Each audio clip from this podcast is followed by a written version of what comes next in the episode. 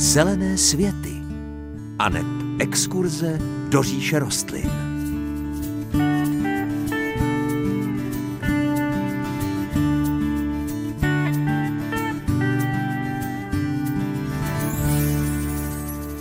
Krásné páteční dopoledne. Anglický novinář 19. století James Hunt jednou řekl, že barvy jsou úsměvem přírody. Na tom určitě něco bude, ale my víme i to, že podle barev v přírodě se dá oklikou přijít k mnoha zajímavým botanickým informacím. Barvy na rostliny často prozrazují to, co snadno využijeme i při jejich pěstování. Jestli se vám to zdá poněkud tajemné, zůstaňte s námi. Vezmeme vás i na výlet do jedné krásné zahrady a a prozradíme něco o cibulovinách. Pěkné páteční dopoledne přeje moderátorsky zahradnická dvojice Hanka Šoberová a Pavel Chlouba.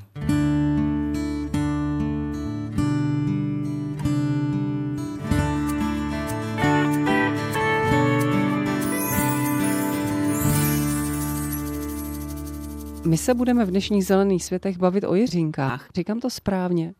Ano, Hanko, říkáte to úplně správně, ale na to, abychom se k Jiřínkám dostali, tak si musíme vlastně představit jednu zahradu, která je v úvozovkách Jiřínková, ale zdaleka není jenom Jiřínková, ona je květinová. Je to zahrada holandská, zahrada soukromá, výjimečná, do které jsme se dostali díky tomu, že se mi celkem náhodně objevil a trošku jsme se museli do té zahrady pozvat sami, protože ona není za normální okolnosti otevřená a museli jsme si vyžádat eh, souhlas a pozvání těch majitelů, ale všechno se to povedlo a vedlo to eh, k jednomu nádhernému zahradnickému zážitku. Jak jste se na ty majitele téhle zahrady vlastně dostali? No dostali jsme se jako tak, že když už se jednou začne s tím cestováním, tak potom je to poměrně snadné, protože jsme plánovali návštěvy i jiných zahrad. To byly zahrady, které byly třeba lépe známé, více eh, pro veřejnost otevřené. A oni někdy mají na svých stránkách, většinou na konci těch stránek, když se dolistuješ do konce, tak tam mají takovou nabídku, je tam nadpis Zajímavé zahrady v okolí. A tyhle ty zajímavé zahrady v okolí já vždycky proklikávám, až jsem se dostal vlastně na tuto jednu, která mi podle těch internetových informací připadala velmi zajímavá. Ona ne, že by byla úplně zavřená pro veřejnost, ona byla otevřená jenom jeden den v týdnu.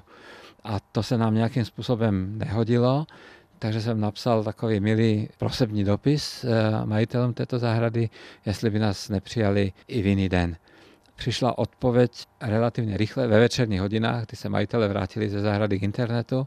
Byla tam jedna jediná věta a bylo tam napsáno, jste vítání v pondělí v 11 hodin. Neodradila vás ta stručná odpověď?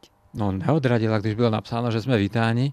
To byla výzva jenom naplánovat tu cestu tak, abychom mohli v těch 11 hodin být tady na tomto místě.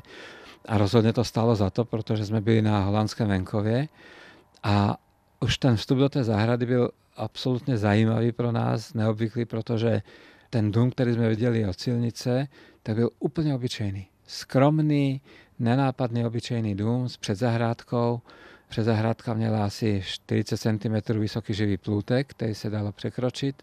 Dalo se do té předzahrádky z kterékoliv strany vstoupit. Ale my jsme byli domluveni na 11 hodin a byli jsme tam tedy fakt přesně v 11 hodin. Jsme e, zazvonili e, na branku a přivítali nás starší lidé, důchodci. Mm, nebal bych se říct, že babička s dědečkem e, s úsměvem, jako kdybychom se znali 10 let, jako kdybychom byli jejich hnuci Přivítali jsme se, posadili nás eh, ke stolku, ptali se, jestli eh, si dáme kávu nebo sušenky. Celé to bylo prostě nesmírně rodinné. A my jsme řekli, že teda kávu možná ano, ale až na konci návštěvy, protože bylo krásné světlo, eh, nebyly ostré stíny, takže jsme chtěli využít toho dobrého prostředí. Paní nás prováděla zahradou, byla úžasně sdílná, milá, uměla tak anglicky, že jsem mi dobře rozuměl bylo to prostě neskutečně silné, krásné setkání a potom došlo samozřejmě na ty jiřinky. Že tam byly jiřiny, to nám je jasné, ale bylo tam i něco jiného? No bylo tam všechno. Všechno, co má být na správné zahradě. U domu byl pěkně udržovaný velký trávník. V trávníku solitérní strom. Na druhé straně trávníku solitérní keř. Oba tyto kusy byly vlastně původní od založení zahrady. Ten solitérní keř byla líska a měla 50 let. Stejně tak ten solitérní strom, který v tom trávníku stál, byl 50 letý. Ve chvíli, kdy se vlastně nastěhovali do toho domu, tak tyto dva kosy tam vysadili. Na druhou stranu směrem k silnici byla taková jakoby zelená meditační zahrada, kde byly javory, hortenzie, půdopokryvné rostliny, skoro všechno v zelených odstínech, případně bílé kvetoucí hortenzie. Na opačnou stranu byly květinové záhony, štěrkové chodníky. Ta zahrada byla v této části formální, to znamená, že ty záhony byly pravidelné, chodníky byly dlouhé, byly tam různé průhledy a průjezdy a na konci každého průhledu bylo něco zajímavého. Buď jenom zahradní stolek a na tom stolku položená kytice, většinou z jiřinek nebo nějaká malá soška, nebo prostě nějaký zajímavý prvek, nebo sezení. Bylo to něco naprosto fantastické. Ta zahrada má 4000 metrů čtverečních a tito dva lidé, babička s dědečkem v podstatě o těchto 4000 metrů čtverečních pečují. S láskou, s nadšením, prostě sami. Úplně, úplně sami. Jsou tam i živé ploty, eh, není jich sice moc, ale jsou tam. I tyhle ty zvládají oni. A možná, že se dostáváme pomalinky k té hlavní části vlastně tohoto dnešního povídání, to jsou jiřinky, které mají 160 eh, různých odrůd. A my se k jiřinkám dostaneme samozřejmě, ale dáme si předtím malou pauzu v podobě písničky.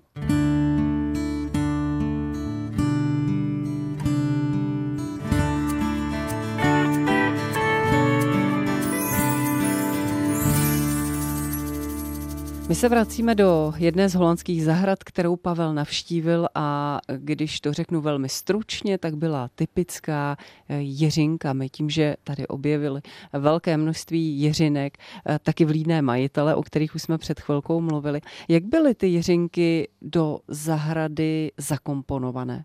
Jiřinky byly zakomponované do této zahrady vlastně ve dvou stylech. V zadní části zahrady se nachází takové volné trvalkové záhony. Jsou to dlouhé, formální, obdélníkové záhony, plné trvalek a různých druhů trav, které právě na konci léta byly ve své největší kondici. A tam rostou jiřinky takovým jakoby trošku divokým, řekl bych i neorganizovaným způsobem. Prostě v těch trvalkových záhonech vždycky velké trsy různých jiřinek. Od žádné jiřinky tam nebyl jenom jeden kus. Vždycky tam jich bylo eh, větší množství a v těch eh, vysokých trvalkách zářily různé barvy. Mnohem zajímavější ale byly ty jiřinky v té části zahrady, která byla blíže k domu, protože to byly trvalkové záhony, které vždycky měly nějaký charakter. To jsme eh, velmi obdivovali, jak to bylo celé vyladěné, protože byly třeba velké plochy eh, záhonu, které eh, byly tón v tónu. To znamená, že tam byly žluté kvetoucí trvalky, bílé kvetoucí trvalky a různé druhy trav, které přecházely v tomto období do žlutě hnědých, takových žlatavých odstínů. A v tom rostly jirinky, samozřejmě žlutých a bílých barev. Další část záhonu za živým plotem vypadala úplně jinak byly tam třeba fialové kvetoucí verbeny, byly tam fialové kvetoucí sasanky, byly tam červené kvetoucí rdesna a byly tam jiřinky a už určitě uhodnete, jaké byly barvy růžové a fialové. No a v těchto vlastně tónech se eh, nesly ty eh, jednotlivé části těch záhonů. Takže potom eh, z toho celkem logicky vyplynula i ta naše otázka, jakým způsobem se ty jiřinky na té zahradě vysazují, jak se zimují jak se organizuje celá ta výsadba. Takže eh, z krátké plánované návštěvy vlastně byla návštěva několika hodinová, která končila krásným dlouhým rozhovorem nejenom o Jiřinkách. Pro vás nějaká zajímavá Jiřinková informace, Pavle? Pro mě byla jedna informace velmi zajímavá, taková spíše lidsky, sociální, protože 160 eh, odrůd Jiřinek na jednom místě si myslím, že je obrovský závazek nejenom na tu letní péči, ale potom i eh, vlastně jak tu sbírku vést, jak ji organizovat, protože ty řinky se nemůžou nechat eh, na stanovišti přes zimu, musí se vyndávat. Jak to dělali ti lidé, to mě moc zajímalo. A paní řekla, Jiřinky má na starosti můj muž, stejně nemá nic jiného na práci. A on se tak usmál, eh, přikývil, že to tak asi nějak bude, tak jsem, jsme se na to ptali, jak to vlastně celé je a říkali, že vlastně ty řiny v těch eh, zadních částech té zahrady, které jsou takové ty multibarevné, všechny mají označené, ale vysazují je potom každým rokem jak to přijde prostě. Nedělají z toho příliš velkou vědu, protože jsou stejně v těch pestrých záhonech, takže každou jiřinu musí vyzvednout, označit etiketou, zasypují substrátem a dávají na zimu do takového jakoby foliového krytu, který si vlastně pro tento účel budují. Ale ty jiřinky, které jsou v těch eh, záhonech, které jsou přesně vedené podle barev, tak ty jsou samostatně zimované, Eh, nejenom, že jsou označené tím jménem, ale i tou barvou, aby to bylo hned eh, jasné a patrné. A v období, kdy vlastně pomine riziko mrazu, na těch jiřinkách začínají pracovat, třeba už někdy ke konci únoru nebo začátku března, pořád je nechávají v tom krytu, ale vysazují je do květináčů. Ještě předtím je rozdělují, vlastně namnoží ty hlízky, dávají si je do květináčů, kde je narychli. A ve chvíli, kdy eh, je to počasí opravdu příznivé, tak z toho foliovníku vytahují ty stovky těch květináčů vlastně do té zahrady a vysazují je buď k těm trvalkám, anebo do těch konkrétních barevných záhonů. Ta jiřinková práce si myslím, že musí zabrat tolik hodin v životě, že s obrovským respektem a obdivem eh, vnímám to, jak se starají o zbytek té zahrady.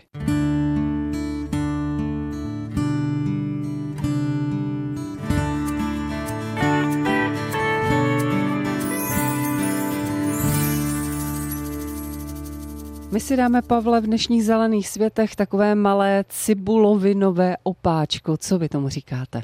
Eh, já si myslím, Janko, že opakování je matka moudrosti a moudrost je naše hlavní síla, která nás vede, eh, abychom dělali tento pořad.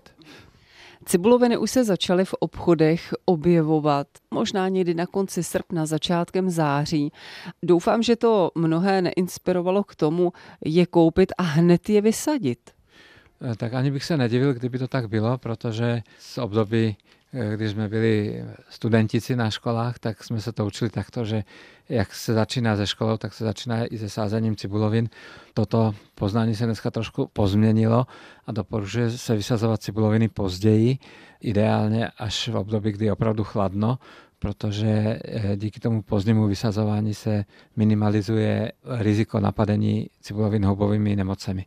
Moje rada by zněla nakupovat teď, vysazovat později.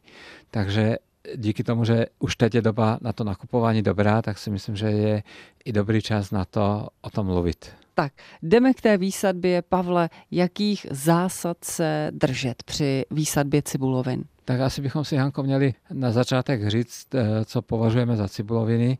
Botanicky vzato je to eh, jenom jedna skupina rostlin, ale zahrněme do toho ještě další, které jsou takzvané hlíznaté, ale aby to bylo jednoduché, tak je všechny vnímáme jako jednu velkou skupinu. Jsou to rostliny, které mají obvykle krátkou vegetační dobu, to znamená, že brzy z jara vykvetou, potom vytvoří eh, listy, které fungují třeba měsíc nebo šest týdnů a ty listy posléze eh, zežloutnou, zatáhnou a zmizí a zbytek toho roku vlastně ta rostlina zůstane jenom ve formě té cibulky nebo hlízky. Eh, měli bychom si cibuloviny rozdělit eh, podle nároku na prostředí protože velké většině z nich vyhovují suší lokality, ale je pár druhů, které mají rádi spíše vlhká místa, takového spíše lesního charakteru. Takže když budeme mít toto jasné, jaké místo máme na zahradě, tak podle toho volíme správnou rostlinu. To si myslím, že musí každý zahrádkář, každý majitel zahrady si nějak zvládnout sám, tady asi není v našich silách každému zvláště poradit. Ale potom už ty další výsadby už mají jedna pravidla a ty bychom teď možná mohli probrat. Určitě ano. Pojďme k těm pravidlům výsadby, tedy čeho se držet, na co si dávat pozor. Asi bychom si měli uvědomit zejména, že je důležitá hloubka výsadby, proto aby se ten cibulovinám dobře dařilo. Existuje na to celkem eh, dobré pravidlo, které může vést i každého začátečníka. A to pravidlo říká, že hloubka výsadby by měla být zhruba dvoj až trojnásobkem výšky té cibule. Takže jestli ta cibulka tulipánu všeho všudy má 3 až 4 cm, tak hloubka vysadby by měla být nějakých 6 až 9 cm. Jestli má sněženka cibulku, která je veliká jenom centimetr, tak bohatě stačí, když vysadíme do hloubky 2 až 3 cm. A toto pravidlo platí vlastně pro všechny cibuloviny i hliznaté rostliny. Možná bych eh, poukázala i na to, že je asi dobré sesazovat více cibulek pohromadě, To určitě ano, Hanko, protože více rostlin na jednom místě znamená větší efekt eh, potom na té zahradě. Můžeme třeba vysazovat do hnízd, to znamená, že si udáme jamku a pokud se jedná o nějaké drobné cibulky, tak nasypeme celou hrstičku těch cibulek do té jamky. To se týká třeba ladoněk, sněženek, bledulí nebo dymnivek, které vlastně tohletou cestou můžeme vysazovat. Také ale můžeme vlastně udělat to, že na té zahradě budeme dělat jednotlivé jamky, malinké, blízko vedle sebe a pokud budeme vysazovat třeba nějakou směs z těchto drobných rostlin, kde bychom mohli dát třeba sněženky, talovin, ladoňku, ladoničku, možná krokusy, tak můžeme do každé té malinké jamky dát jenom jednu, tu cibulku nebo hlízku, ale na celé té velké ploše, kterou budeme takto osazovat, tak použijeme jenom tři nebo čtyři nebo pět druhů. A tím pádem vznikne vlastně taková bohatě kvetoucí barevná louka prvních eh, poslu jara. Jak je to s výsadbou cibulovin do trávníku? To můžeme také podniknout, eh, bude to ale znamenat určitý závazek v určitému trávniku v tom následujícím období eh, vegetačním, protože pokud vysadíme cibulovny do trávniku, tak oni nám udělají radost hned na začátku toho jara. Samozřejmě záleží na volbě toho druhu, ale potom je nutné ty rostliny nechat eh, vyzrát, jejich listy musí nějakou dobu fungovat, i když odkvetou a nesmíme tu trávu posekat. Takže bychom měli sázet do skupin, do nějakých hnízd, které se dobře dají objíždět sekačkou. Buď jsou to kružnice, nebo jsou to elipsy, nebo eh, v případě nějaký velký zahrad to může být eh, takový klikatící se pás nebo rovný pás. A do tohoto prostoru budeme vysázet buď eh, jeden druh, anebo více druhů, které vlastně zabezpečí delší dobu efektu toho rozkvetlého trávníku. Jaké druhy cibulovin se hodí takhle do trávníku? No zdaleka ne všechny. Eh, rozhodně se tam hodí krokusy, to je cibulovina, kterou máme vyzkoušenou. A potom další drobné druhy cibulovin, jako jsou třeba sněženky, talovíny, ladoňky, botanické druhy tulipánu. To jsou tulipány, které nejsou eh, vyšlechtěné, bývají nizonké, to jsou do výšky kolem 10-12 cm, kvítek může mít 3-4 cm, poměrně rychle zatahují a vypadají v tom trávníku velmi dobře. Také se do trávníku dá použít většina narcisu. Ty jsou tam taky eh, velmi působivé, ale ty pozdní odrůdy zatahují opravdu velmi, velmi pozdě, takže ten neposečený trávník musíme vydržet na té zahradě někdy třeba až do konce června. A to by v některých zahradách mohl být trošku problém. Musíme vždy cibulky vyndavat na zimu ze záhonů, uskladnit je a potom je zase vsazovat do země? U některých cibulovin je to dobré, eh, je to velmi přijatelné třeba pro klasické tulipány hybridní i pro celou eh, skupinu narcisů. Vytahovat cibulky bychom mohli i u hyacintu, ale není to úplně eh, nejoblíbenější činnost, takže mnoho lidí to nedělá. Nedělají to ani chloubovi na zahradě. My si vysadíme třeba tulipány ve víře, že nám eh, vydrží dvě nebo možná tři sezóny hezké a potom už začínají na té zahradě mizet a degradovat, už to pěkné není.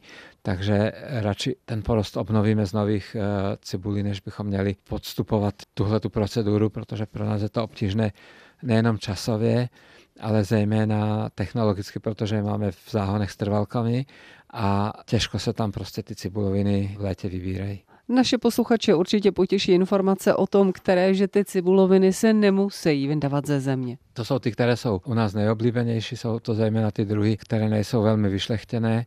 Všechny krokusy můžou zůstávat v půdě, všechny sněženky, bledule, Opět ty ladoňky, ladoničky, dymnivky, to jsou rostliny, které se používají takzvaně pro splanění. To znamená, že se i dobře rozmnožují e, třeba pomocí semínek, takže tyto rostliny se vlastně tou zahradou trošku dostávají i do míst, kde to původně jsme neměli naplánované.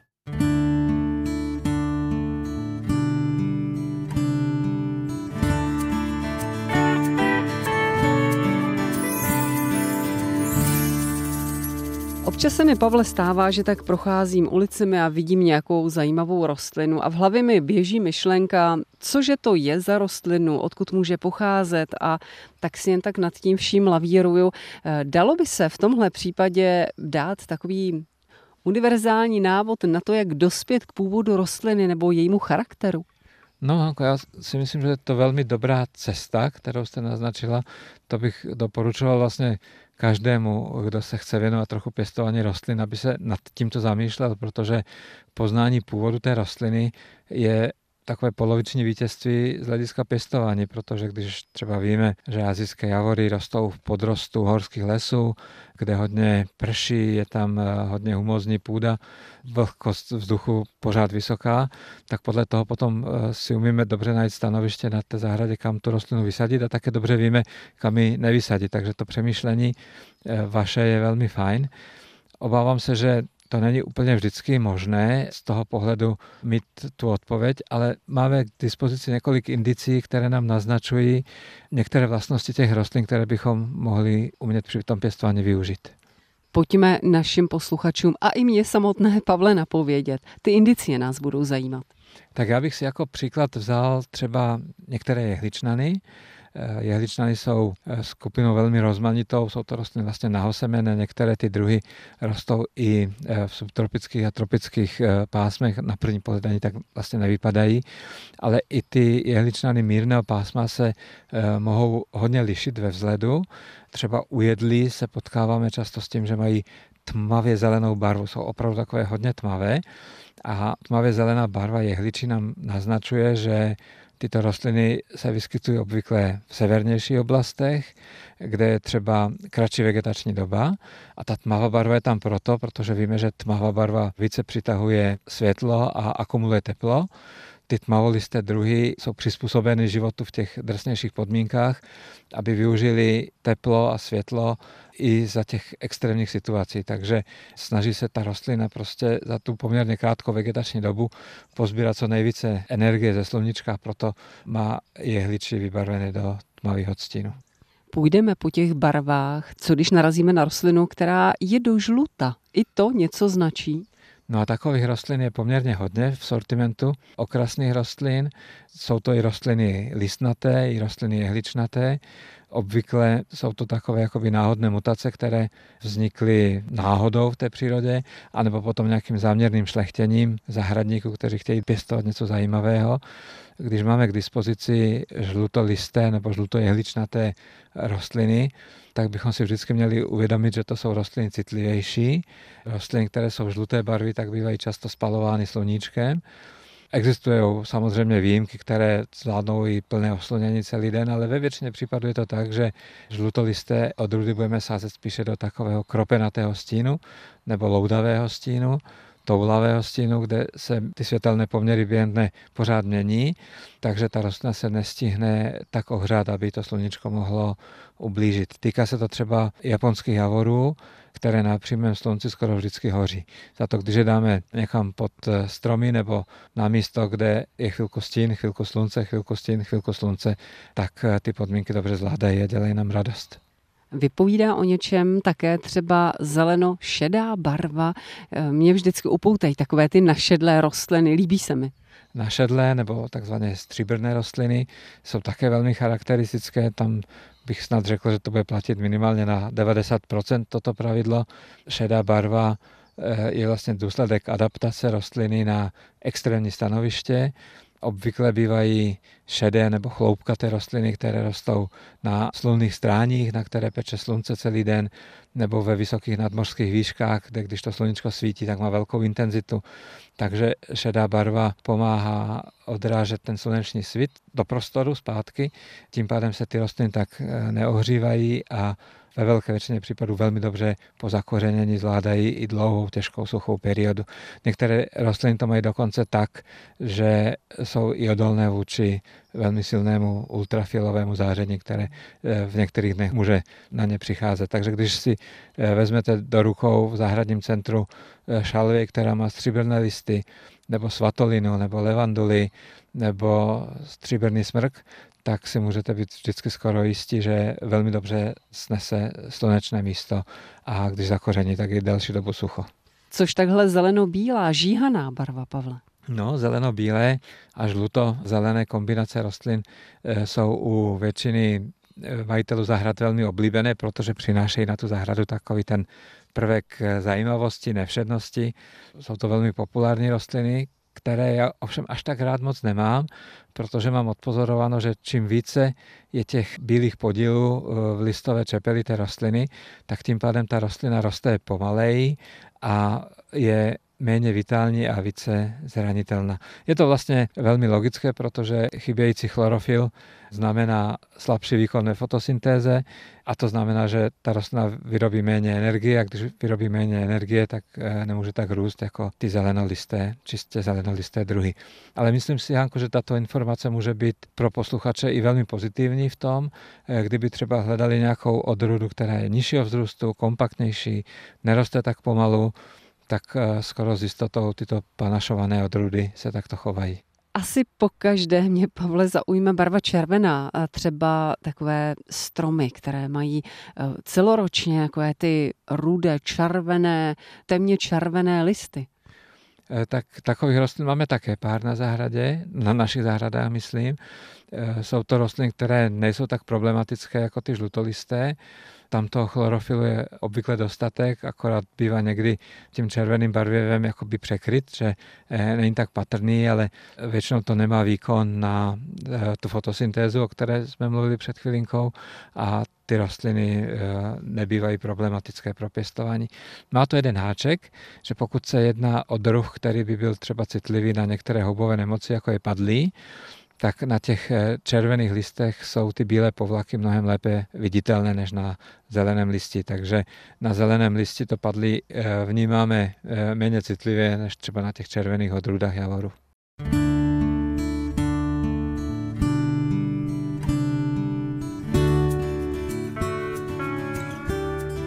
to už je z dnešních zelených světů všechno. Ještě připomenu adresy, jakými se s námi spojit. Můžete buď psát na český rozhlas u Třílvů 1 370 01 České Budějovice, možná pro vás bude jednodušší e-mail zelené svety zavináč cb.rozhlas.cz anebo zatelefonujte na 22 155 44 33. To je náš rozhlasový záznamník, na který můžete nadiktovat svůj dotaz. Příjemnější a veselější život s rostlinami vám od mikrofonu Zelených světů pro dnešek přejí Hanka Šuberová a Pavel Chlouba.